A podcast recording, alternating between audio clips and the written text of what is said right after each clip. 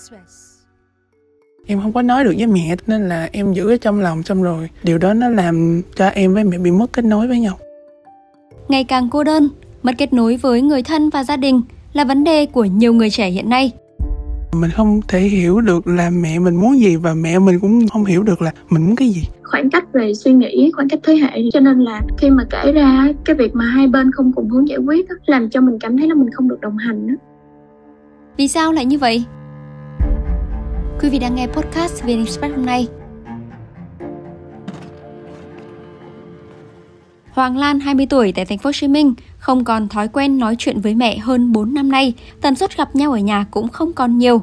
Lan nói nếu có cơ hội ngồi chung bàn thì mỗi người sẽ dùng một điện thoại bỏ luôn việc giao tiếp bình thường buổi sáng á, em dậy 6 giờ đi thì lúc đó mẹ em đã dậy rồi, xong rồi mẹ em chuẩn bị đi làm. Thì cái lúc em ra thấy mẹ thì hỏi là ờ mẹ đi làm hả? Xong rồi mẹ kêu là ừ. Xong rồi thế là mẹ đi làm. Thì em bắt đầu sửa soạn để em đi làm. Nhiều khi tới tối muộn về thì lúc đó mẹ em ngủ mất tiêu rồi nên là em cũng không nói chuyện với mẹ. Kiểu do cái tính chất công việc của em thì đương nhiên là phải xài mạng xã hội nhiều để mà có thể cập nhật thông tin thường xuyên. Hầu như em để ý cả ngày thì 90% em luôn dán mắt lên những cái thiết bị di động kiểu láp hay là điện thoại. Mẹ em thì mẹ đi làm về mẹ cũng hay lướt mạng xã hội. Lúc đó em cũng vậy nói chung là hai người đều biết xài mạng xã hội hết thì đương nhiên nó cũng là một cái thứ khiến mà em với mẹ không nói chuyện nhiều.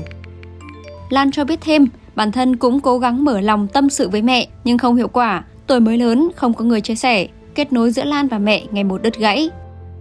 Có những cái chuyện em không có nói được với mẹ tại vì em nghĩ là mẹ không hiểu tại vì đã có lần em đã thử nói rồi chứ không phải là không. Mẹ cũng có đưa ra lời khuyên nhưng mà nó chết quốc rồi thậm chí mẹ đem những cái câu chuyện đó của em để mà mẹ đi so sánh em với người ta nữa nên là cũng không xài được cũng không áp dụng được thì là em không muốn nói chuyện với mẹ nữa cho nên là mẹ cũng không nói chuyện với em luôn kiểu mẹ thấy là uh, thôi nói chuyện với em thì em cũng sẽ không phản hồi lại cho nên là mẹ cũng không nói với em luôn Tương tự với Lan, Hà My 21 tuổi từ Đồng Tháp lên Sài Gòn học tập, những cuộc điện thoại ít dần. Hà My nói những dịp lễ Tết cũng dần ít về nhà. Và cũng từ đây kết nối của My với gia đình ngày một xa. Vừa lên đại học á, thì ban đầu mẹ em cũng có gọi nhiều. Nhưng mà khi mà có áp lực công việc hay là có cái vấn đề tâm lý gì đó là thường em sẽ không trả lời điện thoại tất cả mọi người luôn. Thế xong từ cái cột mốc đó thì mẹ em không có gọi nữa. Mẹ nói là bao giờ rảnh thì gọi. Một tháng em gọi khoảng bốn năm lần. Rồi sau này em chuyển lên năm đầu đại học thì cái việc nói chuyện trực tiếp á, nó đã bị ngắt đi rồi. Việc mà không nhắn tin không gọi điện thì nó mới dẫn tới càng ngày nó càng xa ra không kết nối nữa. Và dần dần tết mấy cái dịp lễ như là dỗ tổ hay là 30 tháng 4 á, thì hầu như là em có suy nghĩ là sẽ về nhà. Với lại em không có cảm giác nhớ nhà còn với Hoàng Anh, 23 tuổi, là con một trong một gia đình tại Thành phố Hồ Chí Minh, từ ngày đi làm, Hoàng Anh ít gặp ba mẹ hơn. Áp lực công việc khiến Hoàng Anh ít nói, bố mẹ con cái thưa dần những cuộc nói chuyện. Em nói chuyện với bố mẹ tầm 3 4 lần một tuần. Em ít khi gặp ba mẹ thì em không có muốn nói chuyện với gia đình lắm kiểu em mà có thời gian là em chỉ nghỉ ngơi thôi tại vì mệt quá rồi deadline chỗ làm nó rất là dày thì em bị stress xong rồi mọi người thì mọi không có hiểu và mọi người nói là ừ có gì đâu mà làm quá lên. Riết rồi em không biết là ai với ai hết kiểu em là một đứa mất dạy rồi này nọ. Nó kiểu vậy nói thẳng vậy luôn. Xong rồi mình không có hiểu thì mọi người lại trách em mà chửi em.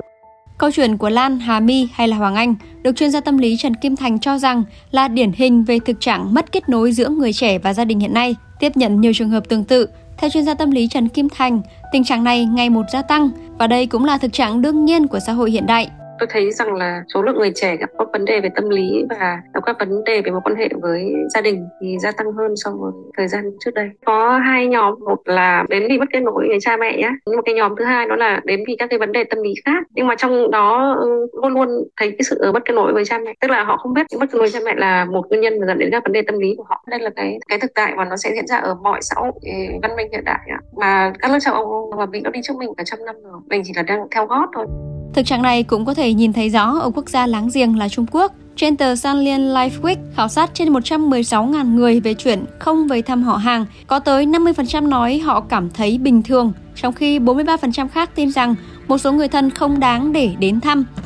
Hu Xiaowu, một giáo sư tại Đại học Nam Kinh, cũng đã lưu ý về sự gia tăng của xu hướng trên trong một báo cáo của ông vào hồi năm ngoái rằng trong khi các thế hệ sinh trong thập niên 70 và đầu 80 vẫn quan tâm họ hàng dù ít liên lạc và gặp gỡ, thì Gen Y, Gen Z ngắt kết nối hẳn. Cũng theo báo cáo trên, Người dưới 30 tuổi hiếm khi liên lạc với người thân của họ. Người dưới 18 tuổi không có sự tiếp xúc thường xuyên và người độ tuổi từ 40 thì có 19% tiếp xúc với người thân. Tỷ lệ này ở mức 25% với nhóm người trên 50 tuổi. Các chuyên gia cho rằng xu hướng người trẻ dọn ra riêng hay các hộ gia đình đơn thân đã góp phần vào khiến mối quan hệ họ hàng mất kết nối, đặc biệt là trong nhịp sống đô thị và di cư. Hà My cho biết khoảng cách giữa mình với những người thân trong gia đình xuất hiện khi My chuyển lên thành phố sinh sống tại vì từ cái việc mà em chuyển môi trường á, em mới phát hiện ra được là cái cách mà mình tương tác với mẹ, với ba và với cả những người khác đó nó có quá nhiều khoảng cách. Cái việc mà em sống riêng như vậy á, nó tạo cho em cái thói quen là em không phụ thuộc vào ba mẹ quá nhiều và cũng không có chia sẻ với ba mẹ nhiều á. Em chỉ nói những cái điểm chính, điểm trọng yếu trong cái cuộc sống của em thôi. Xong dần dần nó cũng ảnh hưởng tới cái cách cư xử của em với lại các thành viên khác trong gia đình là em không chia sẻ, em không thích kể lễ hay nói nhiều. Cho nên là từ đó thì cậu gì ông bà, rồi những người thân khác thì cũng như em luôn, là không có hỏi nhiều về em. Ban đầu em cũng hơi, gọi là lăng tăng hơi buồn là tại vì bạn bè xung quanh thì cũng hay chia sẻ được với gia đình. Còn mình thì mình không chia sẻ, nhưng mà dần dần em cảm thấy quen á. Em cảm thấy cái việc mà mình không nói với gia đình thì nó cũng bình thường. Khoảng cách thế hệ vốn có cũng khiến mi không còn trò chuyện nhiều với ông bà hay bố mẹ khoảng cách về thế hệ vì như mấy cái dạng mà thích này nọ giữa mình với các bạn kia thì em có kể. Ví dụ như đối với Gen Z thì thường là sẽ có một cái mức độ dứt khoát hơn. Còn đối với những cái người của thế hệ trước, ví dụ như từ mẹ em, từ bà của em á, thì sẽ có cái quan điểm nó liên quan tới cái sự sâu sắc, sự gìn giữ hơn. Nên là ví dụ như khi em cần giải quyết một cái mối quan hệ làm em cảm thấy tiêu cực thì cái xu hướng của em nó sẽ là chấm dứt mối đó. Còn với mẹ, với bà ngoại của em thì sẽ làm tìm cách để duy trì cái điều đó. Mà cái khoảng cách về suy nghĩ, khoảng cách thế hệ thì nó cũng ảnh hưởng. Cho nên là khi mà kể ra cái việc mà hai bên không cùng hướng giải quyết làm cho mình cảm thấy là mình không được đồng hành càng bế tắc hơn và càng cảm thấy là tại sao con nói cái vấn đề đó ra và mọi người trong nhà không hiểu con và cứ phải quy về một cái cách giải quyết khác. Nhiều hôm áp lực em càng áp lực thì em sẽ càng làm việc một mình em không chia sẻ về nhà. Cái cuộc trò chuyện nó chỉ hồi hợt ở đó thôi. Cho nên em thấy cái việc chia sẻ nó không có ý nghĩa gì với em hết á. Theo chuyên gia tâm lý Trần Kim Thành, có 3 nguyên nhân dẫn đến thực trạng này thứ nhất đó là cuộc sống hiện đại và công nghệ bây giờ nó làm cho con người ta bị cuốn đi một cách hối hả. Họ không còn đủ thời gian để cho bản thân và gia đình nữa. Cha mẹ con cái không còn thời gian để kết nối với nhau. Thậm chí nhiều gia đình còn không có bữa ăn chung nữa. Đây là cái sự kết nối nó dần dần bị, bị suy giảm cái trầm trọng. Nguyên nhân thứ hai đó là gia đình sống theo lối hiện đại thì thường là những cái hạt nhân sống độc lập ở những cái thành thị họ không có sự kết nối gần gũi thường xuyên với hàng xóm họ hàng. Và vì vậy những cái hoạt động mang tính chất uh, gia đình họ hàng không còn đáng kể thậm chí là thiếu hụt nghiêm trọng. Và thời gian để mà tất cả các thành viên trong gia đình trải nghiệm chung với nhau nó bị giảm thiểu đi. Thứ ba đó là công nghệ phát triển trẻ và ngay cả người lớn bị kéo vào những cái khoảng thời gian mà dành cho thế giới ảo nhiều hơn là thế giới thật. Một cái nguyên nhân quan trọng tiếp theo đó là chính cái vòng quay xã hội nó rất là nhanh. Nó gây ra một cái sự thay đổi khoảng cách thế hệ nhiều hơn so với trước. Bình thường mình hãy sẽ nghĩ là khoảng cách của thế hệ cha mẹ con cái là giữa cha mẹ và con cái thôi đúng không? Nhưng mà thực sự là nó không chỉ ở dừng ở mức đó. Ừ. vì khoảng cách thế hệ chính là khoảng cách về tư duy, tư tưởng văn hóa của họ, lối sống của họ đấy. Hệ tư tưởng, giá trị văn hóa, tinh thần của họ đã thay đổi trong khoảng 100 năm mới thay đổi. Nhưng mà từ cái ờ, thế kỷ gần đây trở lại đây thì khoảng năm 50 năm đã thay đổi và sau này gần đây là 25 10 năm thậm chí 5 năm đã thay đổi hết một hệ tư tưởng rồi. Đó là lý do vì sao mà cái việc có thể kết nối trò chuyện lại khó hơn ngày xưa rất là nhiều. Khi mà trẻ không hiểu được cha mẹ, khó khăn trong việc thấu hiểu cha mẹ và thỏa mãn cha mẹ thì ờ, trẻ sẽ cảm thấy khó có thể tìm được tiếng nói hoặc là sự lắng nghe, sự đồng điệu của cha mẹ và khó để tìm đến cha mẹ để giải bày ngoài ra là các bậc cha mẹ nhiều khi vẫn còn mang cái tư tưởng từ giáo dục thời xưa là, là cha mẹ bảo sao thì con phải nghe vậy hoặc là những cha mẹ mà áp đặt con quá nhiều luôn muốn con làm theo ý mình thì à, mình cho rằng như vậy là rất tốt cho con. Thì khiến đứa trẻ nó cũng rất khó để có thể mở lòng với cha mẹ à, rất khó để đứa trẻ có thể gần gũi và ừ, chia sẻ với cha mẹ những thầm kín của chúng. Còn theo Hoàng Lan, bởi khó giải bày với mẹ, Lan tìm đến mạng xã hội. Lâu dần, Lan thích tương tác trên mạng hơn là nói chuyện với mẹ em hay dùng mạng xã hội và cái việc mà em dùng mạng xã hội là nó gần như mỗi ngày. Cho nên là khi mà về tới nhà và gặp mẹ thì em cũng ít nói chuyện nên cũng không nói được với mẹ. Cho nên là em sẽ bày tỏ bằng cách là mình sẽ hay đăng story. Nhưng mà để ẩn danh hoặc chỉ là có một cái công cụ để mình bày tỏ thôi. Ở trên mạng thì đương nhiên là em sẽ có những người bạn mà em kết bạn ở trên mạng. Kiểu họ trạc tuổi em và kiểu họ cũng dùng mạng xã hội thường xuyên, em cũng vậy. Thì khi mà em nhắn tin và em nói chuyện với họ thì em cảm giác là họ hiểu mình hơn. Thì vì em nói với mẹ thì không có ai phán xét về cái câu chuyện của em cũng như là đưa ra những cái lời chỉ trỏ về cái câu chuyện đó.